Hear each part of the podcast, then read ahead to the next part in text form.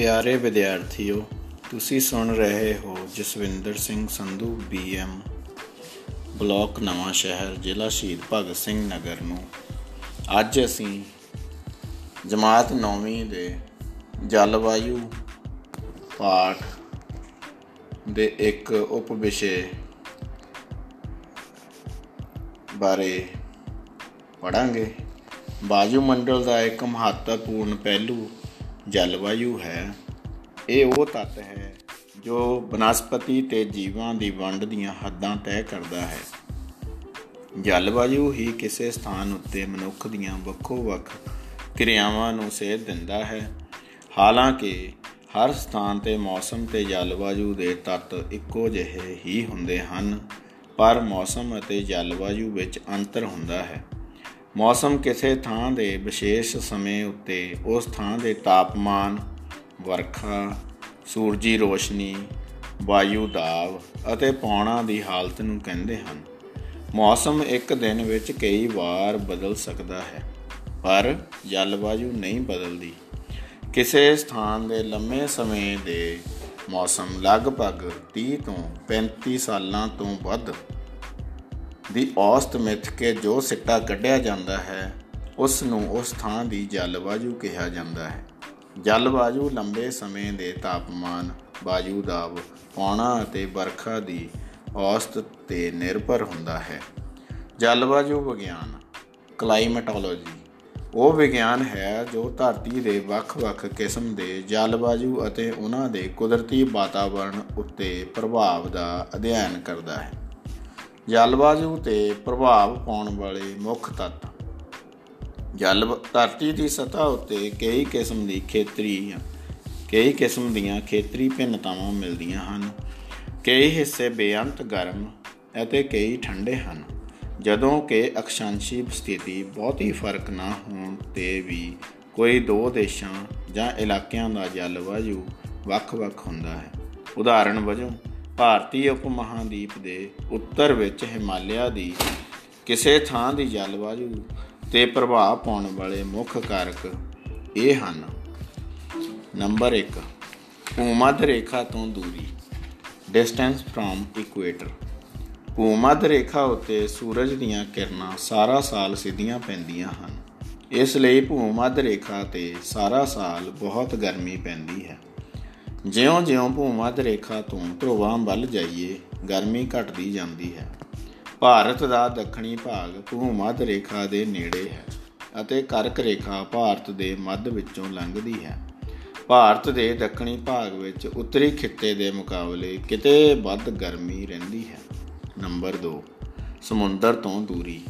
ਜਿਹੜੇ ਸਥਾਨ ਸਮੁੰਦਰ ਦੇ ਨੇੜੇ ਹੋਣਗੇ ਉਹ ਗਰਮੀਆਂ ਨੂੰ ਘੱਟ ਗਰਮ ਅਤੇ ਸਰਦੀਆਂ ਨੂੰ ਘੱਟ ਠੰਡੇ ਹੋਣਗੇ।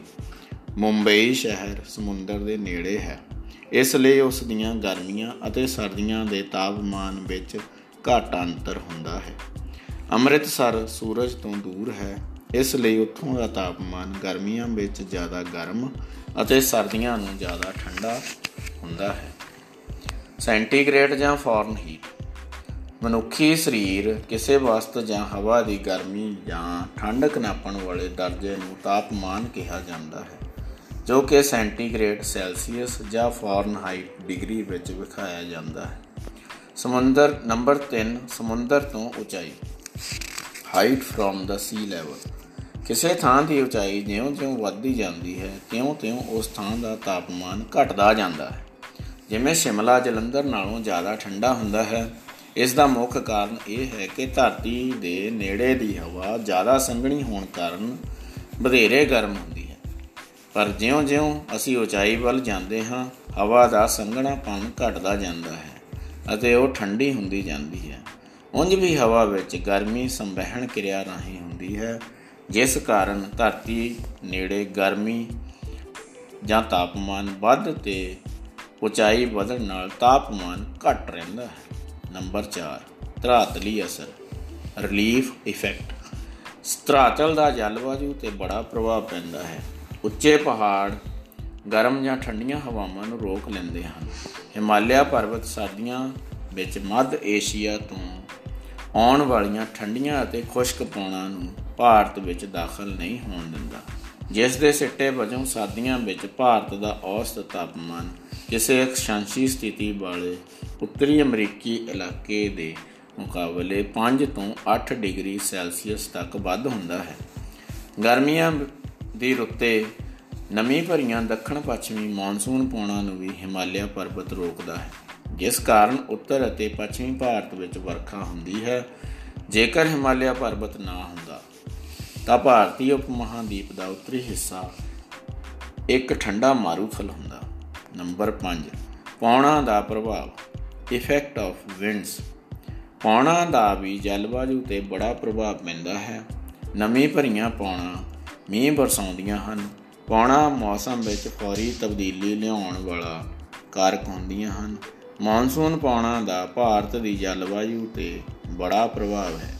ਗਰਮੀਆਂ ਦੀ ਮੌਨਸੂਨ ਜਾਂ ਅਰਬ ਸਾਗਰ ਤੇ ਬੰਗਾਲ ਦੀ ਖਾੜੀ ਤੋਂ ਆਉਣ ਵਾਲੀਆਂ ਦੱਖਣ ਪੱਛਮੀ ਮੌਨਸੂਨ ਨਮੀ ਭਰੀਆਂ ਹੁੰਦੀਆਂ ਹਨ, ਜੋ ਸਾਰੇ ਦੇਸ਼ ਵਿੱਚ ਵਰਖਾ ਕਰਦੀਆਂ ਹਨ ਅਤੇ ਉੱਤਰ ਪੱਛਮੀ ਭਾਰਤ ਵਿੱਚ ਗਰਮੀ ਘਟਾਉਂਦੀਆਂ ਹਨ। ਭਾਰਤ ਭਾਰਤ ਖੇਤੀ ਕਾਫੀ ਹੱਦ ਤੱਕ ਮੌਨਸੂਨ ਉੱਤੇ ਨਿਰਭਰ ਹੈ। ਇਸੇ ਕਾਰਨ ਭਾਰਤੀ ਬਜਟ ਨੂੰ ਮੌਨਸੂਨ ਦਾ ਜੂਆ ਵੀ ਆਖਦੇ ਹਨ। Number 6 jet stream jet stream ਜਾਂ ਉੱਪਰਲੇ ਹਵਾ ਚੱਕਰ ਦਾ ਜਲਵਾਯੂ ਤੇ ਬੜਾ ਪ੍ਰਭਾਵ ਪੈਂਦਾ ਹੈ। ਸਰਦੀਆਂ ਦੀ ਰੁੱਤੇ, ਰੋਮ ਸਾਗਰ ਅਤੇ ਫਾਰਸ ਦੀ ਖਾੜੀ ਤੋਂ ਪੱਛਮੀ ਚੱਕਰਵਾਤ ਭਾਰਤ ਵਿੱਚ ਜੈਟ ਸਟ੍ਰੀਮ ਕਾਰਨ ਹੀ ਆਉਂਦੇ ਹਨ। ਇਹਨਾਂ ਚੱਕਰਵਾਤਾਂ ਦੇ ਕਾਰਨ ਸਰਦੀਆਂ ਨੂੰ ਭਾਰਤ ਦੇ ਪੱਛਮੀ ਅਤੇ ਉੱਤਰ ਪੱਛਮੀ ਭਾਗਾਂ ਵਿੱਚ ਵਰਖਾ ਹੁੰਦੀ ਹੈ ਤੇ ਉੱਤਰ ਭਾਰਤ ਦੀ ਕਣਕ ਦੀ ਖੇਤੀ ਲਈ ਬੇਅੰਤ ਲਾਹੇਵੰਦ ਸਿੱਧ ਹੁੰਦੀ ਹੈ। ਪੂਰਬੀ ਜੱਟ ਧਾਰਾ ਗਰਮੀਆਂ ਦੇ ਮੌਸਮ ਵਿੱਚ ਪ੍ਰਾਇਦੀਪੀ ਭਾਰਤ ਦੇ ਉੱਪਰੋਂ ਚੱਲਦੀ ਹੋਈ ਦੱਖਣ ਪੱਛਮੀ ਮੌਨਸੂਨ ਨੂੰ ਇੱਕਦਮ ਹਰਕਤ ਵਿੱਚ ਲੈ ਆਉਣ ਵਿੱਚ ਸਹਾਈ ਹੁੰਦੀ ਹੈ। Jet stream. ਜੈਟ ਸਟ੍ਰੀਮ ਵਾਯੂਮੰਡਲ ਦੇ ਉੱਚ ਭਾਗਾਂ ਵਿੱਚ ਬੜੀ ਤੇਜ਼ ਚੱਲਣ ਵਾਲੀ ਪੱਛਮੀ ਪੌਣ ਹੈ। ਇਸ ਦੀ ਉਚਾਈ ਲਗਭਗ 12 ਕਿਲੋਮੀਟਰ ਹੁੰਦੀ ਹੈ। ਇਸ ਦੀ ਰਫ਼ਤਾਰ ਗਰਮੀਆਂ ਵਿੱਚ ਲਗਭਗ 110 ਕਿਲੋਮੀਟਰ ਪ੍ਰਤੀ ਘੰਟਾ ਅਤੇ ਸਰਦੀਆਂ ਵਿੱਚ 184 ਕਿਲੋਮੀਟਰ ਪ੍ਰਤੀ ਘੰਟਾ ਹੁੰਦੀ ਹੈ। ਸੋ ਬੱਚਿਓ, ਇਹ ਤੁਸੀਂ ਪੜਿਆ ਹੈ ਕਿ ਕਿਸੇ ਸਥਾਨ ਦੇ ਜਲਵਾਯੂ ਨੂੰ ਪ੍ਰਭਾਵਿਤ ਕਰਨ ਵਾਲੇ ਕਿਹੜੇ ਮੁੱਖ ਤੱਤ ਹਨ। ਸੋ ਇਹਨਾਂ ਦੇ ਵਿੱਚ ਇੱਕ ਵਾਰ ਫੇਰ ਮੈਂ ਤੁਹਾਨੂੰ ਦੱਸ ਦੇਵਾਂ ਕਿ ਆਪਾਂ 6 ਤਰ੍ਹਾਂ ਦੇ ਜਿਹੜੇ ਸਾਡੇ ਤੱਤ ਹਨ ਜਿਹੜੇ ਕਿਸੇ ਵੀ ਸਥਾਨ ਦੇ ਜਲਵਾਯੂ ਨੂੰ ਪ੍ਰਭਾਵਿਤ ਕਰਦੇ ਹਨ। ਸੋ ਇਹਨਾਂ ਦੇ ਵਿੱਚ ਭੂਮੱਧ ਰੇਖਾ ਤੋਂ ਦੂਰੀ, ਸਮੁੰਦਰ ਤੋਂ ਦੂਰੀ, ਸਮੁੰਦਰ ਤੋਂ ਉਚਾਈ, ਧਰਾਤਲੀ ਅਸਰ ਪੌਣਾ ਦਾ ਪ੍ਰਭਾਵ, ਜੈਟ ਸਟ੍ਰੀਮ। ਸੋ ਇਹ ਜਿਹੜੇ ਸਾਡੇ ਭਾਗ ਪੁਆਇੰਟ ਹਨ, ਤੱਤ ਹਨ, ਜਿਹੜੇ ਕਿਸੇ ਜਲਵਾਯੂ ਨੂੰ ਪ੍ਰਭਾਵਿਤ ਕਰਦੇ ਹਨ। ਸੋ ਜਲਵਾਯੂ ਦਾ ਮਨੁੱਖੀ ਜੀਵਨ ਦੇ ਉੱਤੇ ਬੜਾ ਪ੍ਰਭਾਵ ਹੈ। ਇਹ ਗੱਲਬਾਤ ਆਪਾਂ ਕਰਾਂਗੇ ਕਿ ਜਲਵਾਯੂ ਦਾ ਮਨੁੱਖੀ ਜੀਵਨ ਉੱਤੇ ਡੂੰਘਾ ਅਸਰ ਪੈਂਦਾ ਹੈ।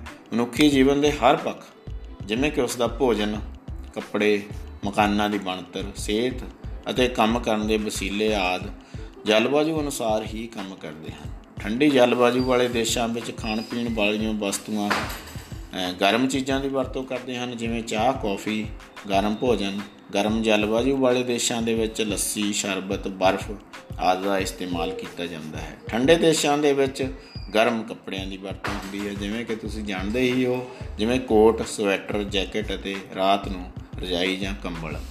ਤੇ ਗਰਮ ਜਲਵਾਯੂ ਵਾਲੇ ਦੇਸ਼ਾਂ ਵਿੱਚ ਮਕਾਨ ਖੁੱਲੇ ਤੇ ਹਵਾਦਾਰ ਹੁੰਦੇ ਹਨ ਪਹਾੜੀ ਇਲਾਕਿਆਂ ਵਿੱਚ ਮਕਾਨਾਂ ਦੀਆਂ ਛੱਤਾਂ ਢਾਲਦਾਰ ਹੁੰਦੀਆਂ ਹਨ। ਗਰਮ ਦੇਸ਼ਾਂ ਵਿੱਚ ਗੰਨਾ, ਕਪਾਹ, ਚਾਵਲ, ਪਟਸਨ ਅਤੇ ਚਾਹ ਆਦਿ ਦੀ ਫਸਲ ਹੁੰਦੀ ਹੈ। ਠੰਡੀ ਜਲਵਾਯੂ ਵਿੱਚ ਸੇਬ, ਬਦਾਮ, ਚੈਰੀ ਵਰਗੇ ਫਲ ਉਗਾਏ ਜਾਂਦੇ ਹਨ। ਸੋ ਗਰਮ ਅਤੇ ਨਮੀ ਵਾਲੀ ਜਲਵਾਯੂ ਵਾਲੇ ਦੇਸ਼ਾਂ ਵਿੱਚ ਬਿਮਾਰੀਆਂ ਬਹੁਤ ਹੁੰਦੀਆਂ ਹਨ। ਜਿਵੇਂ ਕਿ ਹੈਜ਼ਾ, ਬੁਖਾਰ, ਪੇਟ ਦੇ ਰੋਗ, ਅੱਖਾਂ ਦੀਆਂ ਬਿਮਾਰੀਆਂ ਚਮੜੀ ਦੇ ਰੋਗ ਲੋਕਾਂ ਦੀ ਸਿਹਤ ਜਲਦੀ ਵਿਗੜ ਜਾਂਦੀ। ਹੈ ਗਰਮ ਜਲਵਾਯੂ ਵਿੱਚ ਤੇਜ਼ ਧੁੱਪ ਅਤੇ ਜ਼ਿਆਦਾ ਕੰਮ ਕਰ ਨਹੀਂ, ਤੇਜ਼ ਧੁੱਪ ਵਿੱਚ ਜ਼ਿਆਦਾ ਕੰਮ ਕਰ ਨਹੀਂ ਕੀਤਾ ਜਾ ਸਕਦਾ। ਇਸ ਦੇ ਉਲਟ ਠੰਡੀ ਜਲਵਾਯੂ ਵਿੱਚ ਸਰੀਰ ਚੁਸਤ ਰਹਿੰਦਾ ਹੈ ਅਤੇ ਜ਼ਿਆਦਾ ਕੰਮ ਕਰ ਕੀਤਾ ਜਾ ਸਕਦਾ ਹੈ। ਸੋ ਇਹ ਅੱਜ ਅਸੀਂ ਉਪਵਿਸ਼ਾ ਜੋ ਹੈ, ਨੌਵੀਂ ਕਲਾਸ ਦੇ ਪਾਠ ਚੌਥਾ ਜਲਵਾਯੂ ਤੇ ਉਸ ਨੂੰ ਪ੍ਰਭਾਵਿਤ ਕਰਨ ਵਾਲੇ ਤੱਤ ਤੇ ਉਸ ਦਾ ਮਨੁੱਖੀ ਜੀਵਨ ਦੇ ਉੱਤੇ ਪ੍ਰਭਾਵ ਪੜਿਆ ਹੈ। ਤੇ ਤੁਸੀਂ ਇਸ ਗੱਲਬਾਤ ਨੂੰ ਸੁਣ ਕੇ ਇਸ ਦੇ ਵਿੱਚੋਂ ਕੁਝ ਕੁਐਸਚਨ ਜੋ ਹਨ, ਜੋ ਤੁਹਾਡੇ ਮਨ ਦੇ ਵਿੱਚ ਪ੍ਰਸ਼ਨ ਉੱਠਦੇ ਹਨ, ਉਹਨਾਂ ਨੂੰ ਤਿਆਰ ਕਰਨਾ ਹੈ। ਜਿਸ ਤਰ੍ਹਾਂ ਕਿ ਜਲਵਾਯੂ ਲਗਭਗ 30 ਸਾਲਾਂ ਦੇ ਦੈਨਿਕ ਮੌਸਮ ਦੀ ਔਸਤ ਦਾ ਸਿੱਟਾ ਹੁੰਦੀ ਹੈ। ਦੂਸਰੇ ਨੰਬਰ ਤੇ ਸਮੁੰਦਰ ਤਲ ਤੋਂ ਉਚਾਈ, ਸਮੁੰਦਰ ਤਲ ਤੋਂ ਦੂਰੀ, ਭੂਮਧ ਰੇਖਾ ਤੋਂ ਦੂਰੀ ਅਤੇ ਪੌਣਾ ਆਦ ਜਲਵਾਯੂ ਉੱਤੇ ਅਸਰ ਪਾਉ ਹਨ। ਜਿਸੇ ਤਰ੍ਹਾਂ ਹੀ, ਇਸੇ ਤਰ੍ਹਾਂ ਹੀ ਤੁਸੀਂ ਜਿਹੜਾ ਹੈਗਾ ਇਸ ਚੀਜ਼ ਨੂੰ ਸਰਦੀਆਂ ਦੇ ਵਿੱਚ ਜਿਸ ਤਰ੍ਹਾਂ ਤੁਸੀਂ ਜਾਣਦੇ ਹੋ ਕਿ ਤਾਮਿਲਨਾਡੂ ਦੇ ਤੱਟ ਤੇ ਵਰਖਾ ਦਾ ਕੀ ਕਾਰਨ ਹੈ। ਸੋ ਉਹ ਮੌਨਸੂਨ ਦੇ ਨਾਲ ਉਹ ਜਿਹੜੀ ਹੈਗੀ ਆ, ਕਿਹੜੀ ਕਿਸਮ ਦੇ, ਉਹ ਤੁਸੀਂ ਸਵਾਲ, ਜਿੱਦਾਂ ਭਾਰਤ ਵਿੱਚ ਅਧਿਕਤਮ ਵਰਖਾ ਵਾਲਾ ਸ਼ਹਿਰ, ਇਹਨਾਂ ਵਿੱਚੋਂ ਕਿਹੜਾ ਹੈ? ਉਹ ਤੁਸੀਂ ਸਹੀ ਉੱਤਰ ਜਿਹੜਾ ਹੈ, ਲੱਭਣਾ ਹੈ। ਪੰਜਾਬ ਵਿੱਚ ਸਰਦੀਆਂ ਦੀ ਵਰਖਾ ਦਾ ਕਾਰਨ ਦੱਸੋ। ਸੋ ਇਹ ਜਲਵਾਯੂ ਤੇ ਮੌਸਮ ਦੇ ਵਿੱਚ ਕੀ ਅੰਤਰ ਹੈ? ਇਹ ਪ੍ਰਸ਼ਨ ਤੁਹਾਨੂੰ ਆ ਸਕਦਾ ਹੈ। ਤੁਸੀਂ ਇਸ ਦਾ ਜੋ ਹੈ, ਇਸ ਜੋ ਗੱਲਬਾਤ ਸੁਣੀ ਹੈ, ਇਹਦੇ ਵਿੱਚੋਂ ਇਸ ਦਾ ਉੱਤਰ ਲੱਭਣ ਦੀ ਕੋਸ਼ਿਸ਼ ਕਰਨੀ ਹੈ। ਸੋ ਇਸ ਦੇ ਨਾਲ ਹੀ ਅੱਜ ਦਾ ਇਹ ਪਾਠ ਇਹ ਉਪਵਿਸ਼ਾ ਇੱਥੇ ਹੀ ਖਤਮ ਹੁੰਦਾ ਹੈ। ਨਵਾਂ ਉਪਵਿਸ਼ਾ ਲੈ ਕੇ ਜਲਦੀ ਹੀ ਹਾਜ਼ਰ ਹੋਵਾਂਗੇ। ਸਾਰਿਆਂ ਨੂੰ ਸਤਿ ਸ਼੍ਰੀ ਅਕਾਲ।